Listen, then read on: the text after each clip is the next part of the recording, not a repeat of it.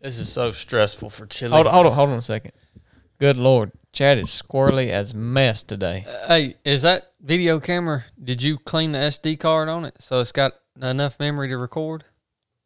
I put the old SD card in it that does podcast. I didn't clear it off. You didn't? Well, well, it should still have enough. You told me not to clear them off, that you would take it off and put it on your backup. Well, I was just thinking, we did Bo's episode the other day. That was about 4 hours of video, but that thing lasts for about 9 hours, I think. So it should be good. Just y'all look, man. Listen, first of all, stop pawning everything off on me. Y'all look, everyone, welcome to the 3-7 podcast. We're back in here today with Chili, Blake, and Chad, me.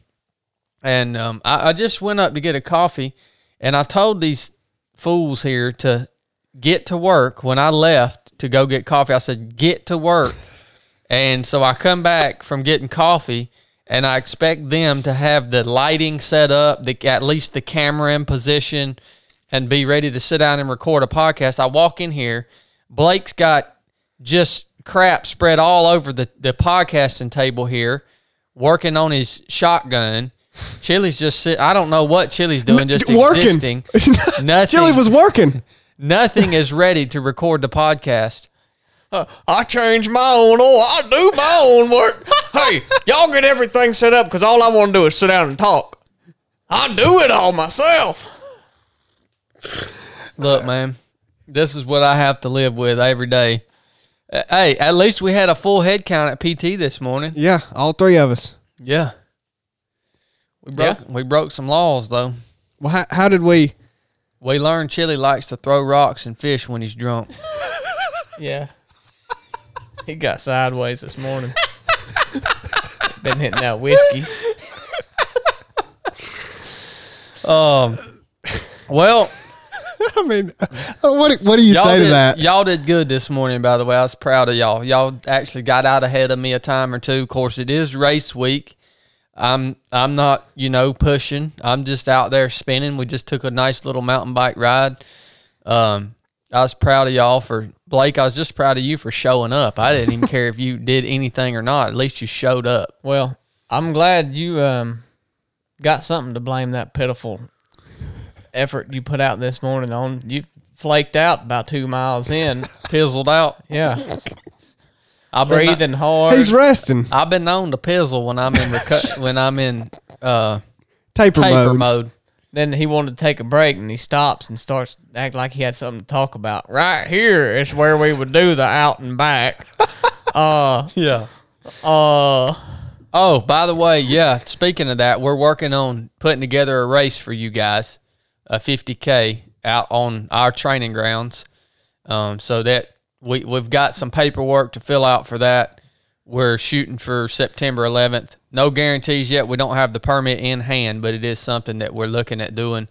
Again, it's race week. Midstate Mile is on Saturday. Kicks off Saturday at 8 a.m., I think, is the start time. It's funny because everybody's asking me, everybody that's coming out is asking me, how can I help you? How can I help you? And I appreciate that, right? But look, man, the reason I run is because it's so dang simple.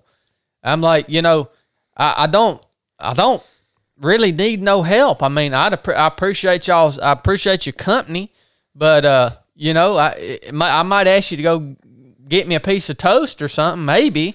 But I was telling Blake. I was telling Blake the other day, I remember being at Big's backyard out there at Laz's house a couple years back, and Johan Steen, which was the race winner that year, he beat Courtney DeWalter. His flight had arrived late from Sweden. He's from Sweden, and he didn't. I think his baggage had got screwed up or something. He didn't have any of his. All he had was his running shoes and the clothes he was wearing. And I remember watching Johan. I think he ran 260-something miles at that race that year to win. And Laz had given him an old lawn chair and a wool blanket like you get issued in boot camp. And so Johan would come in off his loop. He'd sit down on his chair. He'd pull his wool blanket up over his head, and he had him a little bit of food there that he had borrowed from somebody, bananas and whatnot. And about the 30-second whistle would come off. He'd come out from under his wool blanket, get up, go run the loop, come back, get back under the wool blanket. Yeah. That's what I love about running is it doesn't require any extra gear. It's not a big production. It's just such a simplistic form of competition, right? Which is what I'm looking forward to in the race most of all. I think another thing people don't understand, or maybe their mindset's a little different than mine. I've told you guys before, I love to strive against people, other people, and even against myself internally. And that's really a big aspect of racing for me is it gives me an arena to do that, right? For me, it's not about the win. It's not about the race. It's not about speed. It's about striving against other human beings. I don't know. I hate to call it Mortal Kombat because surely none of us will die. But you talking about the old game and show Mortal Kombat? Yeah, it is essentially a type of combat between mortals. At least this specific type of format, it's just over and over and over again. It's not, there's no finish line. So we're pumped about that. Last year was a great race. We're not trying to replicate what happened last year. I don't think you can replicate what happened last year, but you just go into it with really no expectations and just let it unfold and see what happens. How you guys going to be covering that? Yeah, we want to, the people that can't be there, we want to give y'all, I guess, as much access as we can. So we're gonna be putting stuff out potentially on YouTube, live streaming stuff there, the 307 project email, but primarily email. Instagram page. Sorry, but the primary way we're gonna be, if you want to follow along. Just 8 o'clock, you said, Central Time. Starting on Saturday at that time. Follow Chad's Instagram. We'll be posting constant updates there. Yeah. I don't guess we'll promise any regularity to them, but as much as we can. And well, I imagine as the event unfolds and it gets. The longer it goes, the better it is. Yeah. As the events as it unfolds, you guys will probably begin to cover it on a more consistent basis. But you guys are primarily just going to use my Instagram page. Yep. Yeah, it'll be mostly on there. Yeah, and post some. Maybe if you guys get some bonus footage or something, you can throw it out right on 307 or the YouTube channel. Yep. That sounds awesome. I'll tell you what, man. Old Chili, he's getting quite famous off of this podcast. I don't want that. He is really getting quite famous. I keep seeing his name pop up all over the place. Are they calling him Chili or Noah? They're calling him Chili. They're probably calling me dumb. That's probably what. Nah. Hey, that idiot. That idiot you got sitting in there in between you. I love it, man. I love it. Let's see. I know a couple of people have mentioned Chili here in the reviews. Oh, here we go. Poor Chili. This is a review on Apple Podcast Player where, again, we appreciate you guys leaving us these reviews. It helps the show grow. This one is from Garnard. Garnard, Garnard. This is Garnard. Thank you for this review titled Poor Chili. Thanks, guys. I always enjoy your show, and I look forward to each new episode, but I feel bad for Poor Chili, though, having so much trouble with the PT sessions and all. There's a lot of stuff in here. I'm just glad to see Chili is people are learning who he is. What do you say for yourself? What do you have to say for yourself about getting famous? I don't like it. Y'all, I've said it many times. I need to just be more in the background, behind the scenes kind of deal. No one needs to know Chili's name. Well, one day you'll get to where you're able to actually you know, according to Gernard, be able to keep up. Well, yeah, let me address that. Day you'll be able to run and maybe win some races, you know. Let me address that. Poor Chili. Well, I agree with you. It's sad, but no need to feel bad for me. I'm all right. I mean, I know how he is. I mean, he's just got to win at something, so I can be the dummy that he beats up on in morning PT. Well, that's how we strengthen his mindset. You know, everyone's looking for the secret sauce. Really, we just hold back. Help. Make me feel good about my ability. No, don't feel bad for poor Chili. I know how he is. Well, there were a bunch of more reviews on here that mentioned Chili, but for my iPhone has done some kind of update, and for some reason I'm scrolling through the reviews and it's stopping. My phone's like June 7th.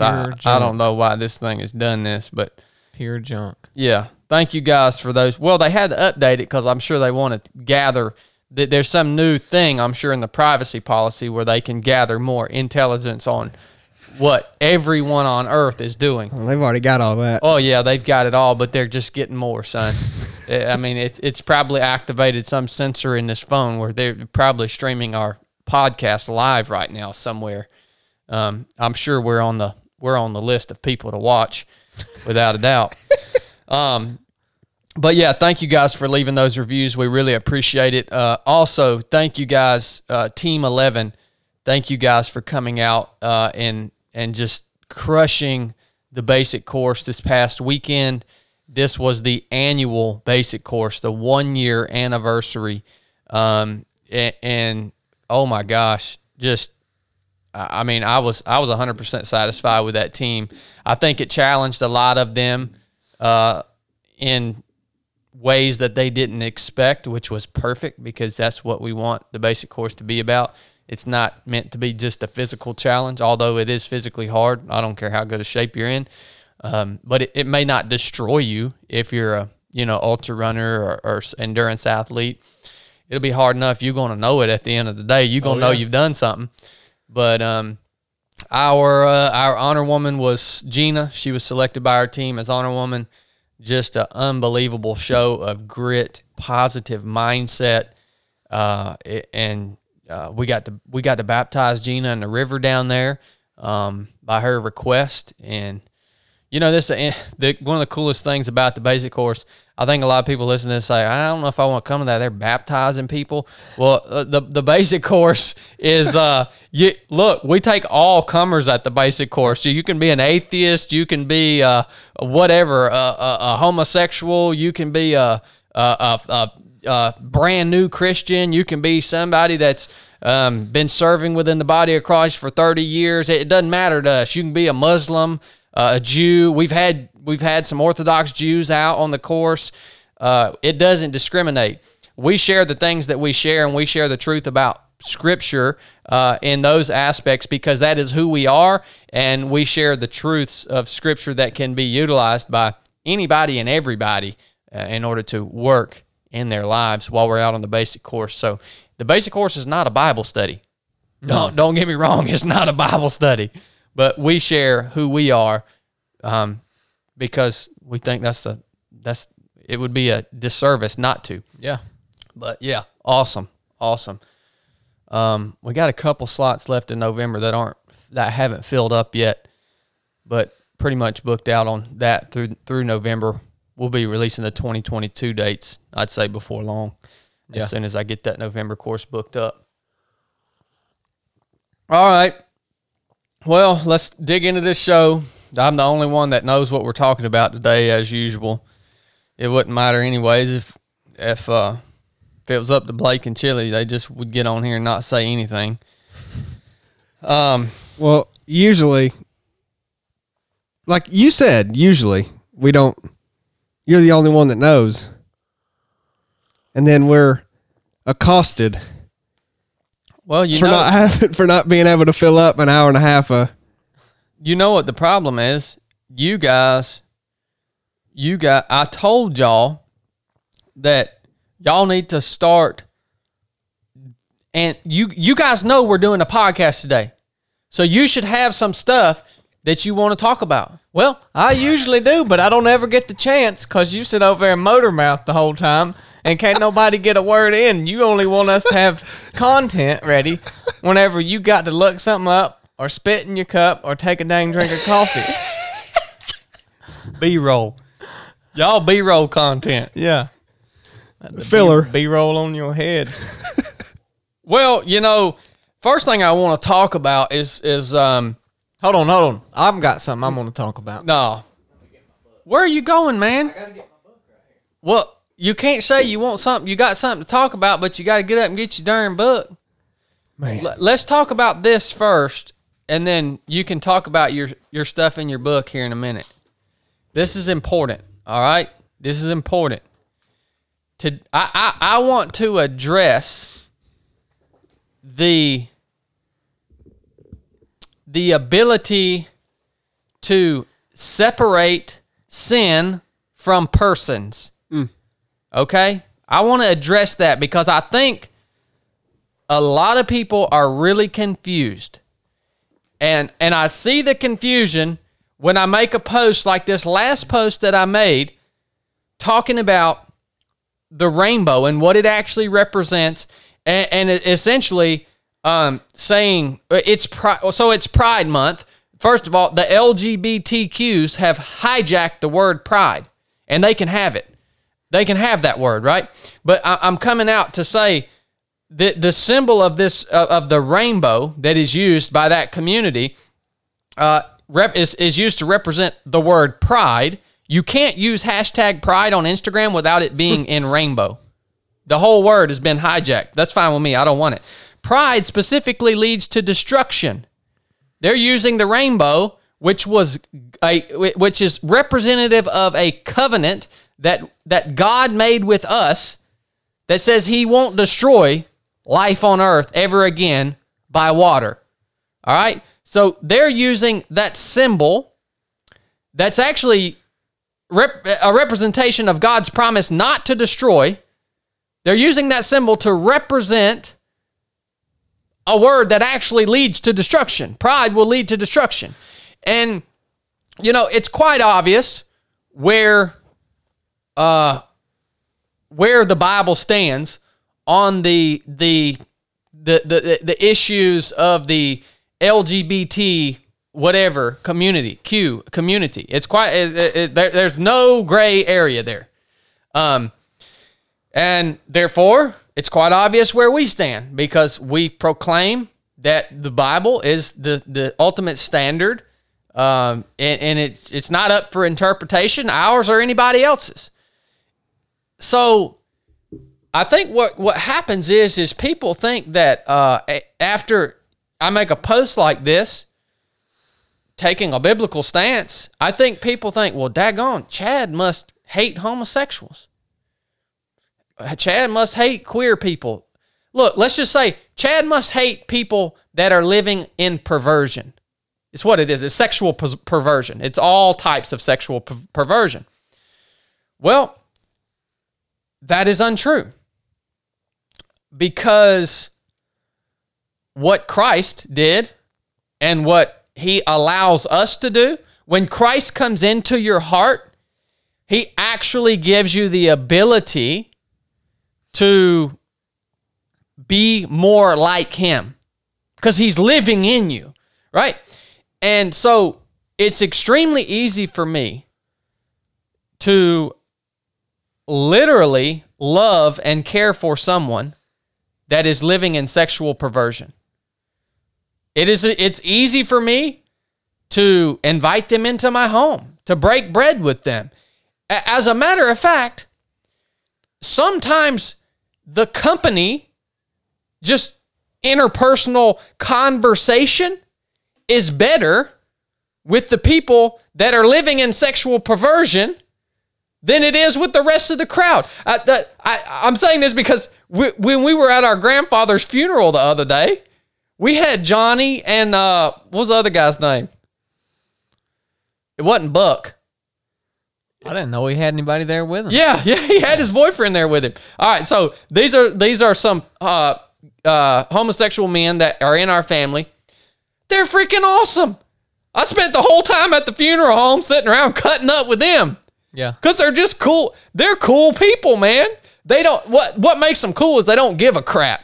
They've really learned to stop giving a crap what other people say about them, because they've lived this perpetual lifestyle, lifestyle that is, not accepted.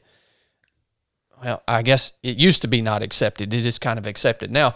But anyways, I just want to make it clear that, like, I actually have the opposite of hate for people living in sexual perversion, whether you're a glutton, a drunk, a drug addict.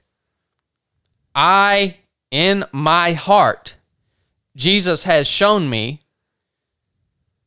that you can separate sin from persons. All right? Now you come to the question of, well, what about, there were multiple comments of homosexual couples attending churches and how great a people they were and all this and that. If you are living in sexual perversion, yes, you should have every right to attend church. Heck yeah, man. Yes, come. Spend time with me. Come to the Proving Grounds. Come to the basic course. Like, look, now, here's the line. I'm never going to condone that lifestyle. I'm not going to condone it. But I'm going to love you and pour into you and treat you just like I would treat any other human being. This is the solution to hatred. All right?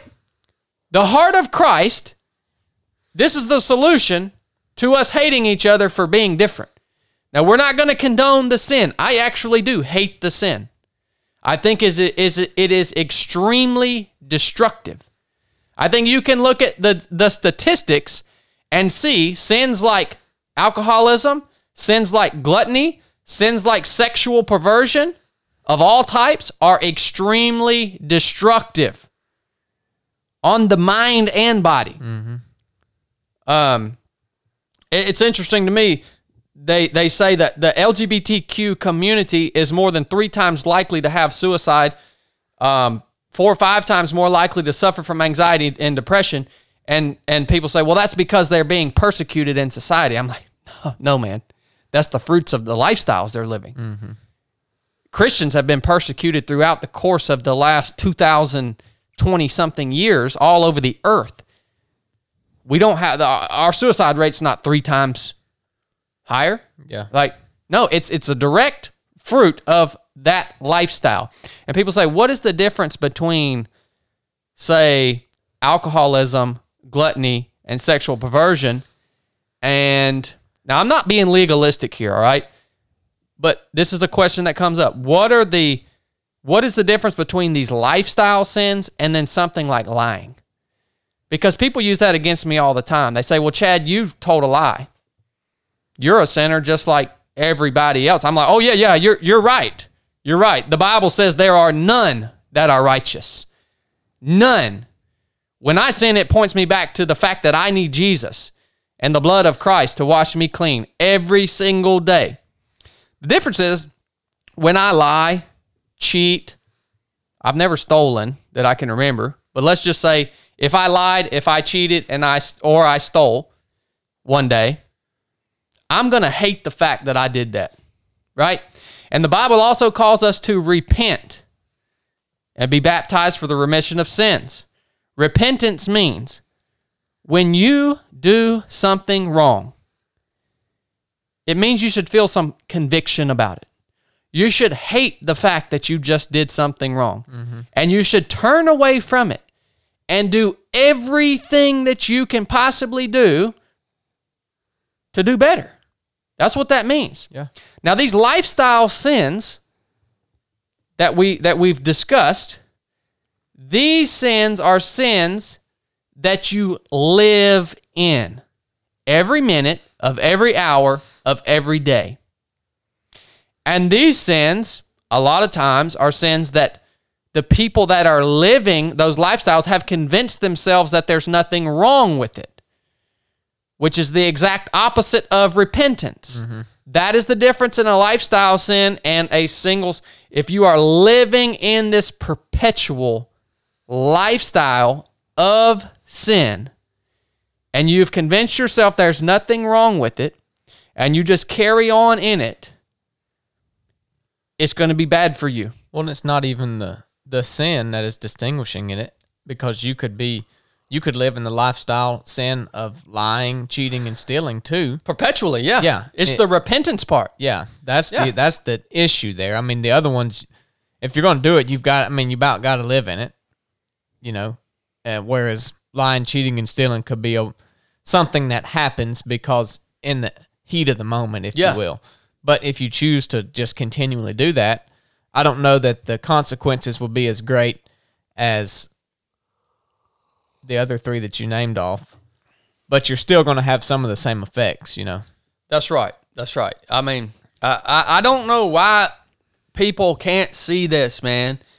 Like, you know, I don't know why you can't see the difference in the lines between those two things, right? It is impossible to live and condone a lifestyle of homosexual behavior and still be in a mindset of repentance, which means turn away from the bad stuff you're doing and follow Jesus and what he told you to do as best you possibly could. It can't happen. Why don't y'all see this? And you say, why, Chad, why are you adamant about this specific thing of Pride Month, right?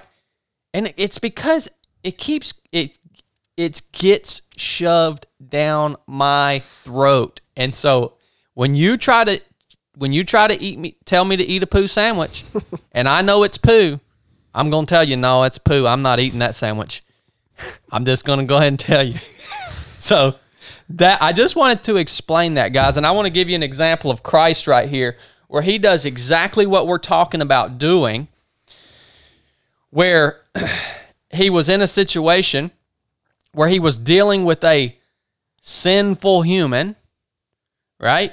But he separated the sin from the human, and he did not condemn the person, but he condemned the sin. This is what Christ did.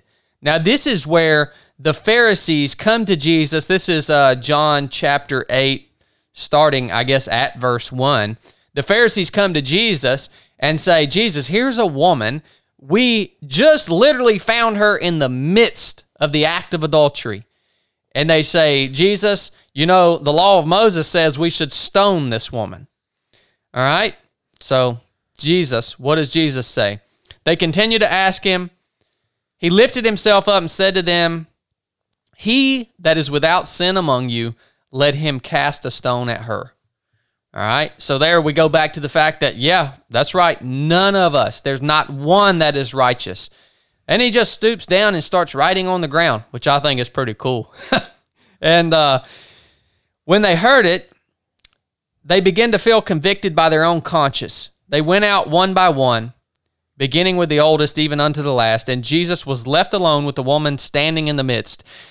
When Jesus had lifted up himself and he saw none but the woman, he said unto her, Woman, where are thine accusers? Hath no man condemned thee?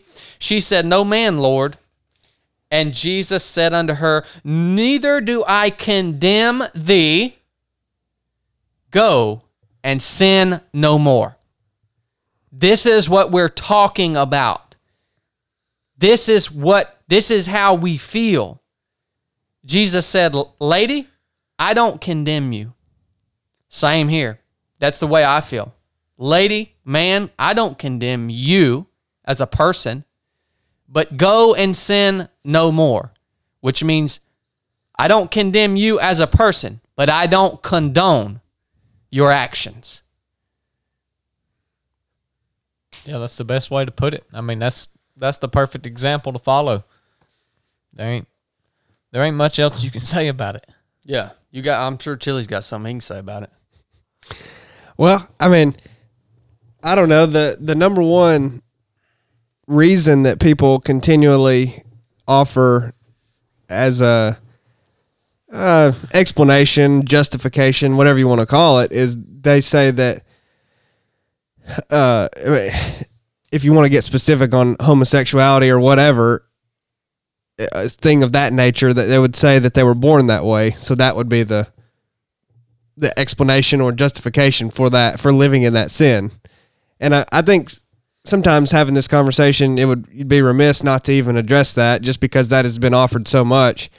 And once again, a lot of times we offer simple explanations to some of the things that are most hotly debated. But I mean, really, it's to us, that's just a simple answer. Like other stuff, is we're all born sinners. I mean, I don't, you know, like sin feels great. Like a lot of people will debate whether or not people are actually born that way or not. Like they'll just get so lost in this conversation of like, well, no, they're not actually born that way. And then people are like, yes, they are. And no, they're not. Yes, they are. I don't want to have that debate. I don't care if they are or not. Go ahead, say they are. It's still wrong. There you go. I mean, I don't care whether they were or not. I was born a lot of things that are wrong and yeah, the Bible doesn't say don't be a homosexual unless you were born that way. I mean, yeah. Repentance is hard sometimes. Yeah, I mean, I've never got lost trying to argue people up the road that you weren't actually born that way. I don't, maybe you were. I mean, you can have your own thoughts on that, but my point is either way, it doesn't matter. I mean, that it doesn't matter if you are or not. It's still wrong, so. That's a great point, Chili. It really is. Yeah, and I mean, another thing I think people don't quite understand, like, Chad, why would you speak out against something like this, or why would you even mention, why do this? It's going to hurt people's feelings. Well, if nobody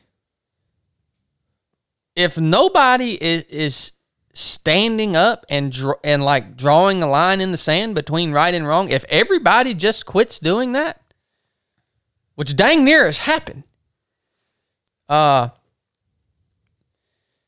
it's nothing works. Like, yeah. You know what I mean? It's like people, yeah, I mean, that's just, I stand up for it because I see that there is a need for some, because here's the thing, I think that, and we've had this discussion, Chili, around the topic specifically of sexual perversion, of saying, you know, I think the majority of our nation at this point actually believe that it's okay to live in sexual perversion, which, by the way, is a ridiculous lifestyle, even biologically. Yeah, if I argued against this outside the confines of the Bible, I could create a great argument against sexual perversion lifestyles. But we said, I think the majority of the people actually believe it's okay, and I had to rebut you by saying, no, I think the majority of the people dealing with the topic of sexual perversion know in their heart that it's not right. Yeah. That it's just weird. Like there's something wrong with it. Now the reason that hasn't went anywhere is because you can't question it. Like in society today, you can't even question. If you come out and you say, you know, this sexual perversion stuff, whatever it is, saying you're a boy and you're a girl, or sleeping with someone of the same sex, trying to do that, that's not even a thing. It's impossible. People are like, man, there's something off about that, but I don't know who to ask if that's really right or wrong. You can't question it. Yeah, you will get hammered into the freaking ground if you even question it, man. Well, I think it's interesting that this is one of the most like contentious topics to talk about, but no one ever has an intelligent conversation about it. Like people would just bring up these random thoughts here and there. Like what you were just talking about, you addressed it purely in the context of what is right and what is wrong. Yeah. Right. There's also discussions around this topic about in the United States and the government compelling, like, some people, they always say, well, why do you care what other people do? You know, don't you think people should be able to, you do you, I do me? you know, that kind of thing. And I mean, from my perspective, I've said it a million times. I don't think, like, I think we should live in a country where you have the freedom to do things that I disagree with. Right? But, yeah, exactly. But that does not mean that I still, that I then think that it is okay for you to do those things. Yeah. Like, I don't think that you, I think it is wrong to live a homosexual lifestyle or whatever sexual perversion you want to name. But I don't think we should,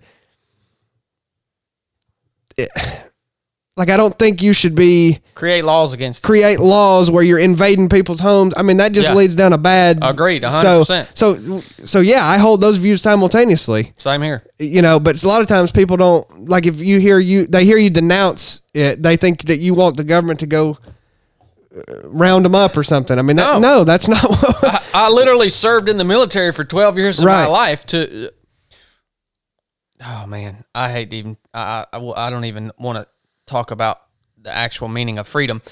I served in the military 12 years of my life to preserve a free nation that is the United States of America, or the idea of a free nation that is the United States of America.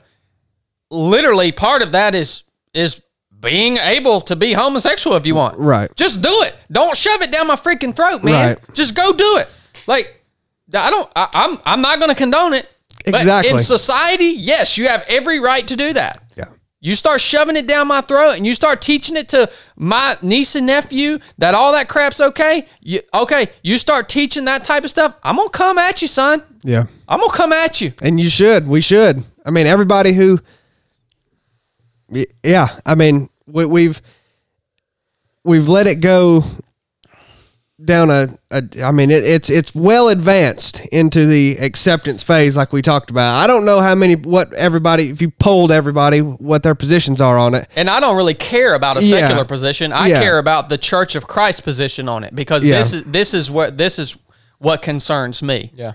Well, you can't hold, we've said it before, you can't hold someone else accountable to what the Bible says if they're not following it. Right. So you can only look at what the body of Christ says about it. And, you know, we talked the other day about, you said people had asked you, why come out against this and not some other sin? And it's because people agree that murdering is wrong. People agree that lying and stealing are wrong. Even alcoholism, drug addiction, gluttony. Everybody says that, but you come to this topic of sexual perversion, and now people are telling you it's right. So you have to come out against it and say what's right and what's wrong according to what we believe. And this was a good time to address it because it's Pride Month. It's a good time to address where you stand on that. Yeah. I mean, I think so. Like, you know, it's being paraded around and, like you said, shoved down your throat. So it's good to... Thought it was a timely moment to, you know, address where you stand on it. You know, there's a lot of stuff that's being really pushed and really, I don't know a better phrase other than forced down your throat. And I think that's the stuff that if you neglect to address that stuff, it will overwhelm society. It'll overwhelm you if you don't push back against. I mean, because that's the attack vectors that are being used right now. So that's the most important ones to talk about. Well, I think that was a great conversation, just to clear that up for everybody, that we have the heart of Christ. Thank God He's imparted that to us because we've chose to repent, to turn and follow Him, and we've chose to ask Him to be our King, our Master, our Savior. We have completely submitted ourselves unto Him. Therefore, He lives in us. That's the unique thing about Jesus. He claims to live in you through His Holy Spirit. We understand this, how to separate sin from persons. And we want you to understand it too. This is the solution to hating each other. And let me say, Chili personally didn't used to do that. I had a lot of hate in my heart for certain things.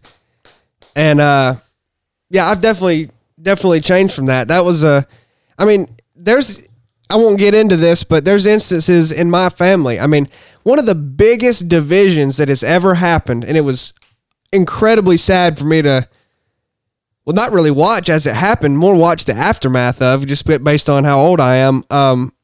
But someone in our family being homosexual caused a divide that, I mean, it just ate the souls out of the people in our family and caused... Man, it's sad for me to think about, like, the relationships that were lost and everything else. And a lot of that was the result of people that didn't just hate the sin, but hated the person because, mm-hmm. and man, that was hard. It's hard for me to even think about how some, I mean, I get it. There's some people that are homosexual that are treated real bad, and that's not going to help them. It's not. I mean, that's, I don't know. It's, I hate that, you know, when they are treated that way. And I think that's why there is this response of this, we want to parade it, you know, and every, it's okay, but you have to stand the ground and say, no, we don't want you to be treated badly, but we don't want you to think that what you're doing is okay. You Amen. Shouldn't be proud about it. Yeah. I mean, Amen. So I don't know. I mean, yeah. So this is personal to me. It's probably personal to everybody now almost. I mean, mm-hmm. you've got to, and probably is, yeah. Man, I mean, yeah, just it can tear a family apart. And but here's the solution: the heart of Christ is the solution. You know, and like you said, Shelly, we all slip on that sometimes. We all sometimes choose to go our own way, and I pray for the heart of Christ on a regular basis. You know, and you know, you talk about family members. I see the same thing. I mean, on this on one of these posts I made the other day. One of my close family members came out and wrote a very negative a comment attacking me, calling me names. And she did the right thing. She went and deleted the comment, not before I saw it. And she went back and deleted it. Oh, and I'm thinking, you know, I get it, man. Like, I can't speak for her. But she probably does not like me. But I love her. Yeah. But can I expect her to be able to love me back if she hasn't received this heart of Christ? This is so hard, man. Well, you know? Yeah, I mean, that's what the people in my family that hated this person... I mean, they hated him for that. And that's, I mean, it also shows the sin that is hate. Yeah. That's what it shows. And I think both need to be addressed in this topic is there's the sin of the sexual perversion that's going on. And then the reason that they feel justified sometimes is the hate that they get for it as people. Yes. And man, that is the biggest failure of Christians in this whole controversy is the hate that we give to the people, because they have legitimate arguments when they say, well, y'all hate us. Yeah. So we need to make it clear. That was better than I even expected, this conversation, because you need to make it clear. I mean, how you feel about them as people too. And you'll never be able to fully do that. They may always feel attacked if you say what they're doing is wrong. That is what it is. I don't really like that phrase, but it just, if that's how they feel, they're going to feel that way. But I don't hate them. I don't hate anybody. If I do, that's a problem with me. Yes. And that's a sin that I'm living in. Amen. If you want to say so, it'll eat you up, son. And we all feel the same way about it, so yeah, so not to neglect the sin of hate either.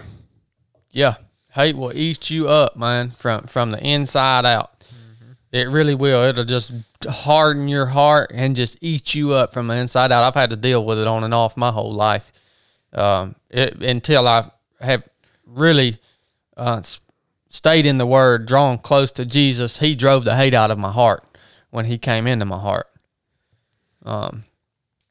You know, so I think it's a very valuable topic to discuss. You got anything else you want to say on that, Blake? Mm-mm. Okay. I hope you guys enjoyed that. Hope it provided some clarification. I wanted to just go ahead and tell you guys something that I'm struggling with right now, continuously struggling with, and not to go down any rabbit holes with anything, but you know, I've been asked, I've been told by people, you don't need to come out and tell, you don't need to talk to this about this to your audience, and this podcast is not a place for me to vent. I'm tying this back into biblical context, all right? So I'm not here to vent. This is to show you and tell you something that I am personally struggling with right now. And even though I've been told not to bring this up on the podcast, I'm going to bring it up because I told you guys I was going to be real with you from the beginning, and I'm not going to hold back from you something I'm struggling with. And something that I am really struggling with here lately is this whole situation about the tax stuff. And, It's welled up a lot of anger is really the word in me. I mean, I even got frustrated and angry with Blake yesterday on the phone when, you know, we were told yesterday that we owed a significant amount of money for our quarterly tax thing, and you know, I have not been able to yet reconcile with the fact that I feel like I'm literally being robbed. All right. So what did I do last night? Guys, I'm serious. I am struggling with this topic, struggling with this process. And I went to scripture last night. I was up till probably midnight last night after Brooke went to bed. I made it a point to come and just, you know, by no means have I really searched this out to the very end, but I went back to scripture to just kind of have an understanding. This whole, I know what I'm feeling is not unique to me. People have been feeling this since currency was created. Mm-hmm. But, you know, obviously when we talk about this subject of taxes, I don't know if the rest of y'all feel this or not, this frustration and anger that I feel. Obviously, the verse that comes immediately to mind to most Christians, it's accounted in every one of the Gospels, Matthew, Mark, Luke, and John. I think almost all of the accounts of this are of this specific incident are recounted almost exact word for word in all the Gospels, which is pretty interesting because most account in each Gospel book, the details are a little different because they're seen from a different perspective by the writer mm-hmm. of the Gospel, either Matthew, Mark, Luke, or John. This one is pretty much the same throughout, and we'll read the version of this instance out of Luke chapter 20. Starting in verse 19, and this is Jesus's response to taxes, basically, or tribute money. All right, and so this sect of the Pharisees comes to Jesus, and they're trying to trap him with this question. Essentially, they ask him and say, "Master, we know that thou sayest and teacheth rightly. Neither accepteth thou the person of any, but teachest the way of God truly." And that was an interesting thing about Jesus. Jesus didn't recognize any individual, like, personal power, right? He just saw people as people. And they said, "Is it lawful for us to give tribute unto Caesar or no?" Tribute here is talking about paying tax unto Caesar. And Jesus perceived their craftiness, and he said unto them, "Why do you tempt me?" And then he says, "Show me a penny. Whose image and subscription hath it?" And they answered him and said, "Caesar's." So Jesus said, "Show me a penny, a coin, a denarius." I think it was a tribute coin. And he said, "Whose picture's on that penny there? They said, Caesar's. So he turned it around on them, and he asked them a question. They said, should we pay or not? He said, well, whose image is on there? And so then he said to them, render therefore unto Caesar the things which be Caesar's, and unto God the things which be God's. And they could not take hold of his words before the people, and they marveled at his answer and held their peace. To go in and break that verse down, I did a lot of reading. There's a lot of articles published around this specific account right here. And you can really read into that. And I think, I don't know if you want to say draw a deeper meaning of it, but have a better picture of the coin, the specific coin he asked for, of the image of Caesar on the coin, of the subscription on the coin describing Caesar as a god, right? And then understanding this coinage that is printed and manufactured by the government, and that time was the Roman government, now in this time is our government, is a fiat currency. It has no actual value. The government actually does own it. It has no actual, it has no value other than what they say it's worth. They print it, they make it, they put it into circulation, and they're the ones that say it has value. They actually do own it. Yeah. And here God or Jesus says, render unto Caesar the things which are Caesar's, and unto God the things which are God. And, you know, I still haven't quite reconciled, but I thought, you know, maybe I should do the same thing that Jesus did as I'm having trouble here with this whole thing of feeling like I'm literally being robbed by criminals. I feel like criminals are robbing me. And so I say, well, Jesus said, look at that coin. Here I have one of every bill here. A 1, a 5, a 10, a 20, and a 100. And I think in a later episode, we're going to break down really what is on these bills. But just an initial glance here, whose image is on this dollar? George Washington. Whose image is on this 5? Abraham Lincoln. Whose image is on this 10? Thomas Hamilton. Alexander Hamilton. Alexander Hamilton, my bad.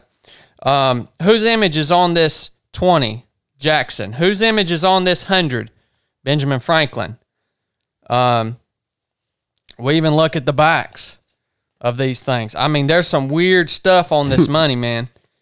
There's some weird stuff on this money. You look at the back of this $1 bill right here, and I don't even understand what's going on here, man.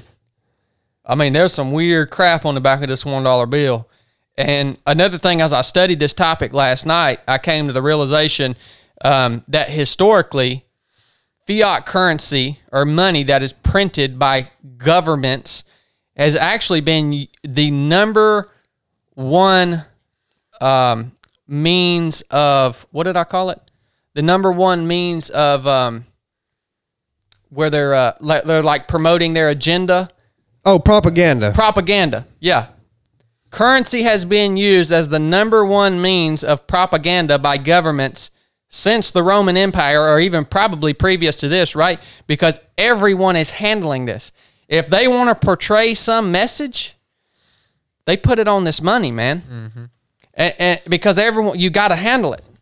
And so, you know, the United States of America, Federal Reserve note. Who does this belong to? There's the image of George Washington there. Here's some weird pyramid. I'll see an eye. With an eyeball on the top of it. With some, what is this writing up here? I can't even read it. Here's an eagle that has different things in it. E pluribus unum. Yep. Yeah. That's a Latin phrase. It means one for many. That was about the idea of forming a nation with many states that formed one nation. So I think I'm going to do some research and have a little better understanding of what is on these bills just for fun, and we'll share that with you guys in a later episode. I still haven't reconciled with this whole topic. I think it's going to take much prayer and much seeking for me to feel completely at peace with being robbed.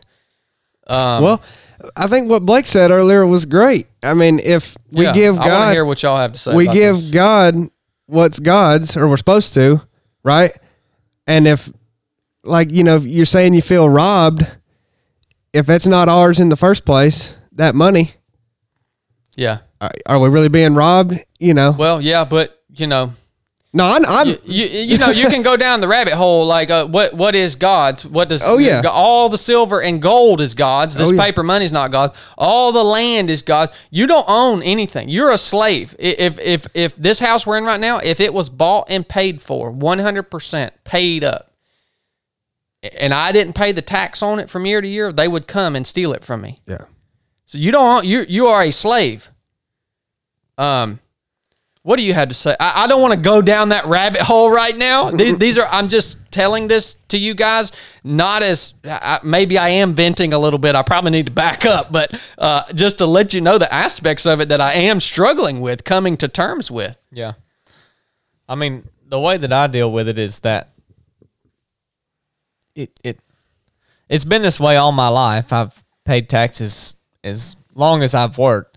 I've not accepted it. I mean, it still aggravates me if I really think on it. But if I think, how much value do I place on the money? Not much.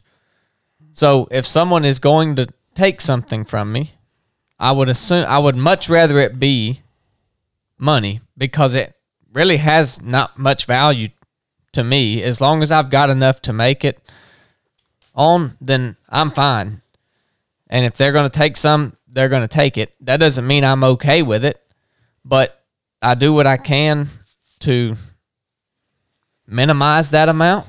And I mean, I don't dwell on the fact, like, if there's not much you can do about it, it doesn't mean I agree with it, but it means why really dig into it? If you don't plan on taking action to try to do something, why really dig into it, waste all that energy, get yourself so worked up, when you could have turned that energy around and used it for something else good. And what Chili was talking about when we was biking earlier, you know, the way my mind works, if I don't understand something, I try to find something I can relate it to that I do understand, like a metaphor, and it helps me figure it out. So I think the verse you said, render to Caesar what's Caesar and God's God. So, you know, our time and really everything we have is God's. And you know, we give that time back to him by stewarding it well. And it's the same thing with the government's money. You know, I didn't think about it actually being government property, but it is. Oh, yeah. And not that they have given it to us. The problem is that we have to work to earn that money, and then they say, well, thanks for your work, now give me some of that back. That, you know, that's right. That's where the problem lies. But yeah, I again, I don't agree with it, but I have accepted the fact that, you know, it's going to happen. Like, it's been happening that way since they needed money for the war. And if they're going to take something, then money is the thing that you need to take. And when it's time to act, you act. But until that point, why dwell on it and get yourself so worked up and waste all that energy? I agree. It is something that I have got to reconcile with. Yeah, Blake's a wise guy. Yeah. Wise man. He's not... he doesn't get too worked up like we do sometimes, but well, and you know, I was talking to Chad about it, and he said, I've got two options. He said, one, I can just not deal with it, and or two, I can try to reconcile it. And I could, between me and on the business end and Brooke on your personal end, we could 100% shield him from taxes. You might ought to do that, but. It goes back to the same thing I've shared about kids. All we'd be doing is altering his environment. That's true. And there is still a problem there that needs to be dealt with. And we're just changing the environment so you don't have to deal with that problem. Better to light a candle than complain about the darkness. And you know, I told Chad this yesterday too, that these races and stuff he does all the physical stuff, nobody's saying that stuff ain't hard. I mean, it's hard. But that's the hard he enjoys. And for someone else that goes and runs that race or does that kind of stuff, that may not be, it's still hard, but it may not be the hard they enjoy, and they challenge themselves in that way. And in Chad dealing with these taxes, this is not the hard that he enjoys, but it is hard. And so to deal with that and going back to altering the environment, you got to figure it out, because it's always going to be a problem. You can't just shield yourself from the things that are not the hard that you like to do. Like, you like to grow physically. I mean, you like to get out and push and do that stuff. Not many people's, not really anybody is going to like growing and figuring out how they can accept being robbed. But it's something you just got to deal with it. And everybody's mind is going to be different. Doesn't mean you have to accept it, and you're never going to justify it. But in some way, you've got to come to some agreement where you say, I know it's not right. I know I've got to do it. Now is not the time to buck it or act against it. But when the time comes, this will be my stance. Yeah, and, you know, I think it's also, for me, coming to the realization that there is no permanent solution to this problem. So, like, if we did come up with, all right, let's say the entire nation, basically the majority of the nation said, you know, all right, this is too much, man. Like, let's figure out what's fair. Like, really, I'm okay with paying a fair amount. All right, if it's being used properly to a legitimate government. Who defines fair? You would have to come up with that as a society, right? But good luck. Say we all came up with and said no more of this. We've got to restructure this. Well, we would restructure it as humans, and it might work for 100 years. It'd still be flawed. It might work for 50 years. It might work for 10 years. But eventually, human greed and just us being flawed humans, it will creep into the system. Well, and it will have to be, it's almost like it has to be reset every so often. It has to reset. That's the best solution that you can have to it. One of my favorite quotes that applies to economics, but also to anything, is by Thomas Sowell. There are no such thing as solutions, only trade-offs. And I think that's brilliant, because in economics, people always want to find the solution to stuff. And I think he hit the nail on the head. There aren't any. Yeah. There's only trade-offs. Yeah. You decide what you'd rather have. More, you know what I'm saying? I love that quote, because it applies to everything. And I mean, this discussion goes back to the submitting to authority discussion. Yeah, it's revolving around the same type of discussion. Yeah. Well, I told Chili earlier, you know, you through your whole life you can never control what happens to you. Yeah, things are just going to happen to you. Some of them you're going to like, some of them you're not. The only thing you control is how you react to those things. So you got to bring it back to yourself and figure out how can I and how am I going to react to this thing that's happening to me that I don't like, and because it's going to happen. I mean, if it wasn't taxes you were paying, it would be something else. There's always going to be something in your life that you don't like, and you're like, this is not right. There's no way this can be right. This is pissing me off. I don't like it.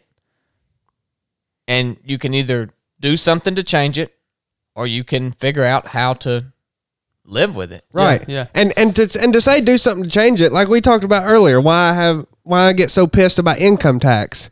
You know, I mean, start taking steps to figure out how to restructure that. Yeah. I think is, you know, we, like you've talked about, you're not just talking about this stuff, you're working on. And then the conflicting part is if, like, to get in a position to make actual changes to the structure is a lifetime mission. It's a life. Oh, yeah. it will require the lifetime of many people. Well, I'm not even just talking about running for office. Yeah, yeah. But so the conflicting part for me as I think about it along those terms is yes, I don't like being robbed. Now, if I put the energy into getting in a position to actually reconstruct this system, how much time and energy is that going to take away from my ability to do the work that Jesus has asked us to do, point people to Him, and allow Him to use me in order to, help people find eternal life in relationship with Him. I think that's a good way to put it, because essentially that's how I am willing to accept it, because I say, yeah, I don't agree with it, but you told me that yesterday. Yeah. The alternative to not agreeing with it is to do something about it. And you don't have time in your life to do something about everything that you don't like. If you say, I don't... You got to pick one thing.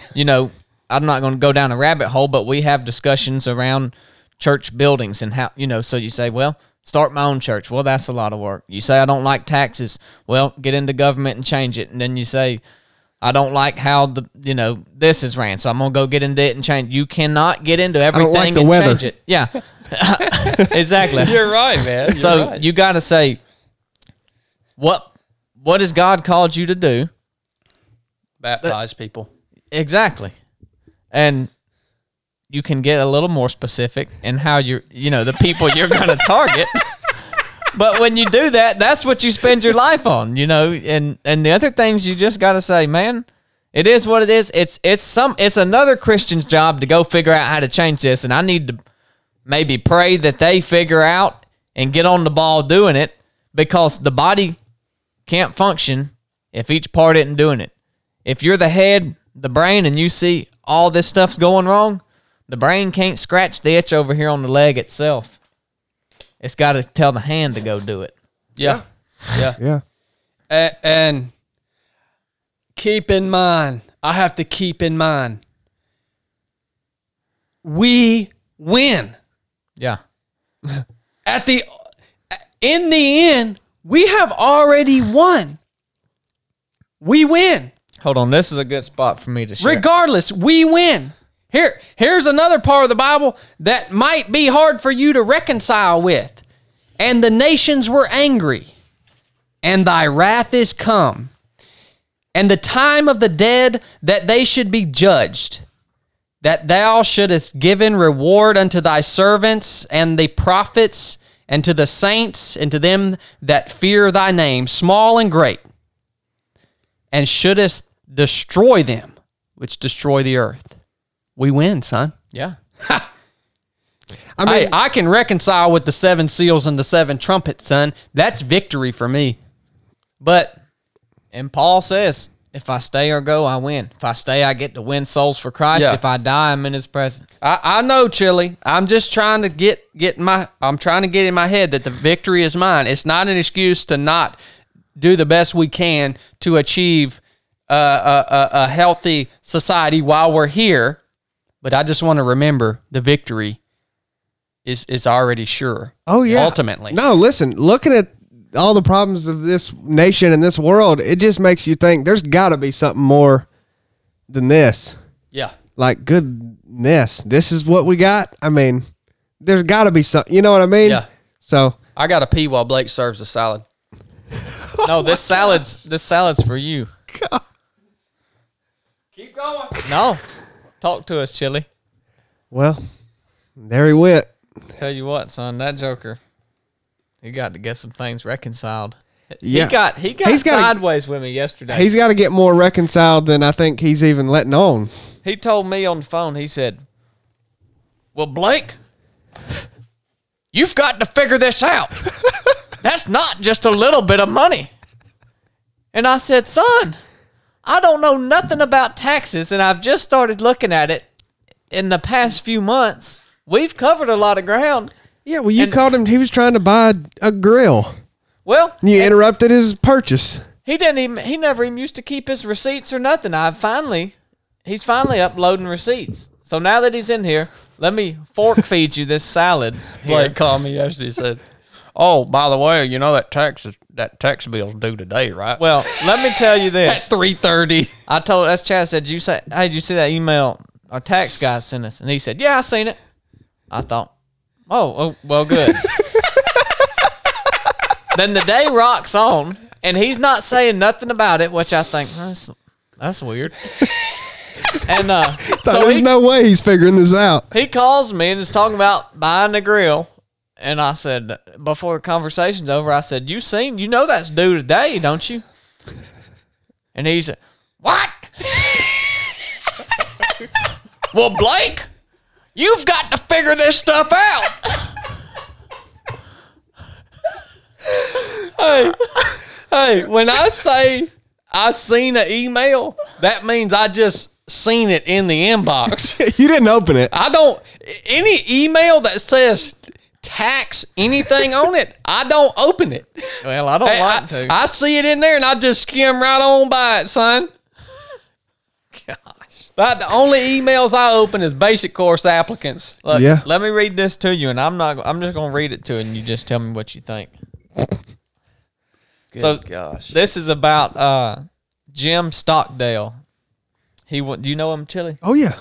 He was the highest-ranking United States military officer in the Hanoi Hilton prisoner of war camp during the height of Vietnam War. So this is in the book Good to Great. And they're talking to him about how he basically came out of that situation. So they say they asked him basically how he made it through, and the people that didn't make it through, why didn't they make it? So he said, I never lost faith in the end of the story. He said, when I asked him, I never doubted not only that I would get out, but also that I would prevail in the end and turn the experience into the defining event of my life, which in retrospect I would not trade.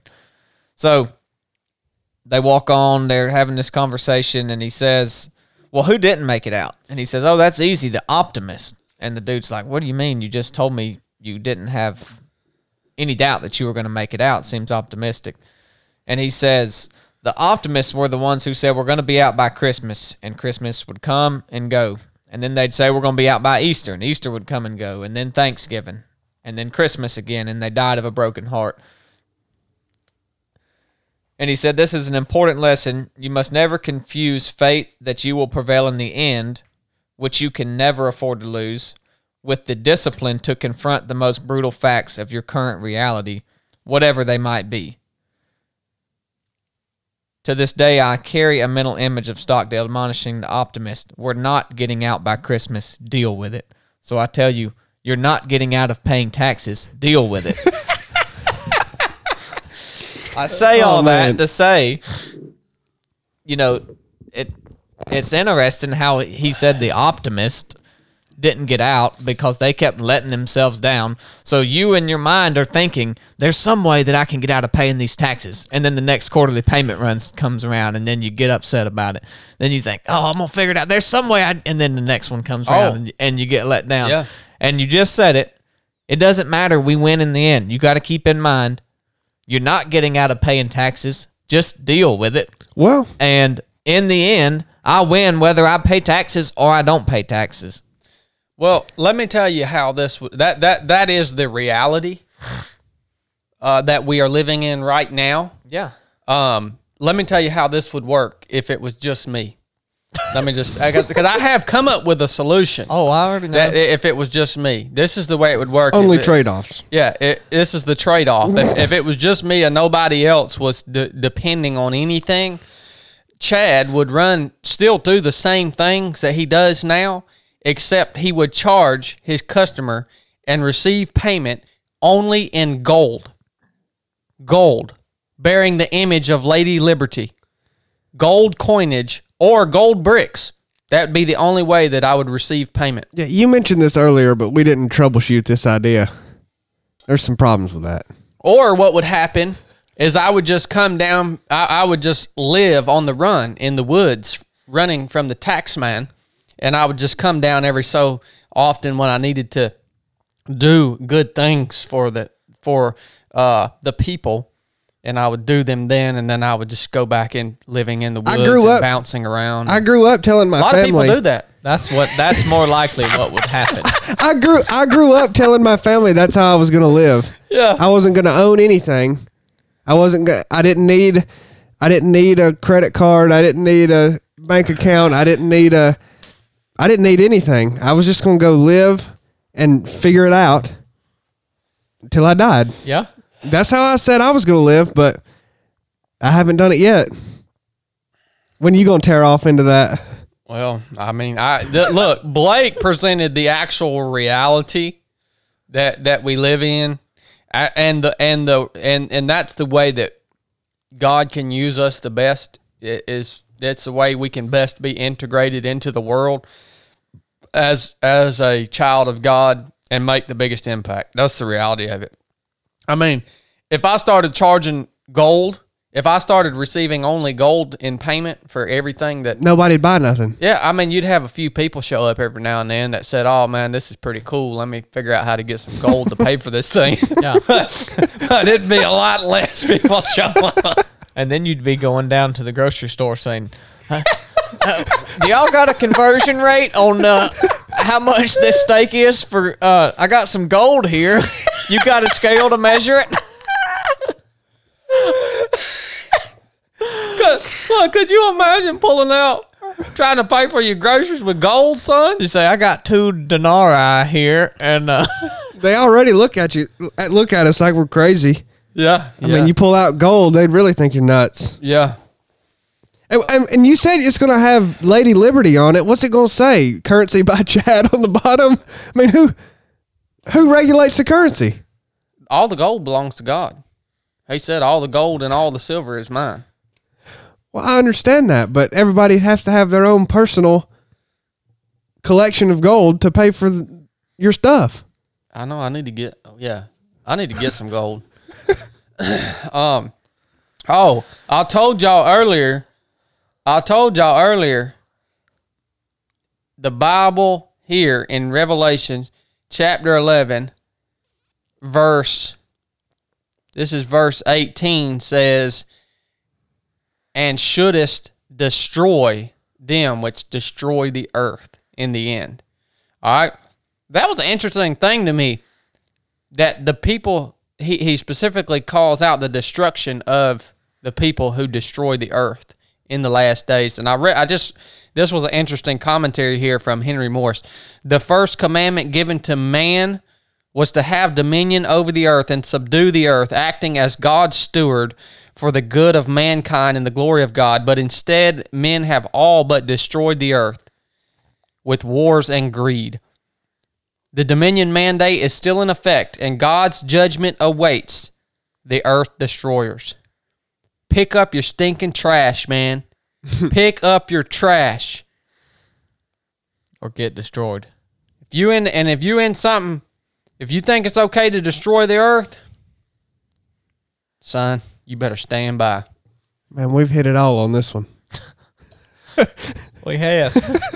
Well, I guess we'll wrap it up. We've went way over time here. We're at an hour and 18 minutes. I mean, this is supposed to just be a comms check, but I don't know what I'll title this episode. It's going to be tough. Sexual perversion and taxes. That ought to get some listens. Listens. Oh, goodness. Well, we'll be seeing y'all next Wednesday. We'll be talking to y'all next Wednesday. Appreciate y'all showing up today, Chili, Blake. If you guys, I keep showing up. Oh, crap. I don't miss one. I just don't perform well. I forgot to tell y'all that, spit it out, son. Well, no, we won't run. We might do that later. Good. All right, gosh, sorry about that. What in the world? What the crap? All right, guys, this is the 3 to 7 podcast. Enough said.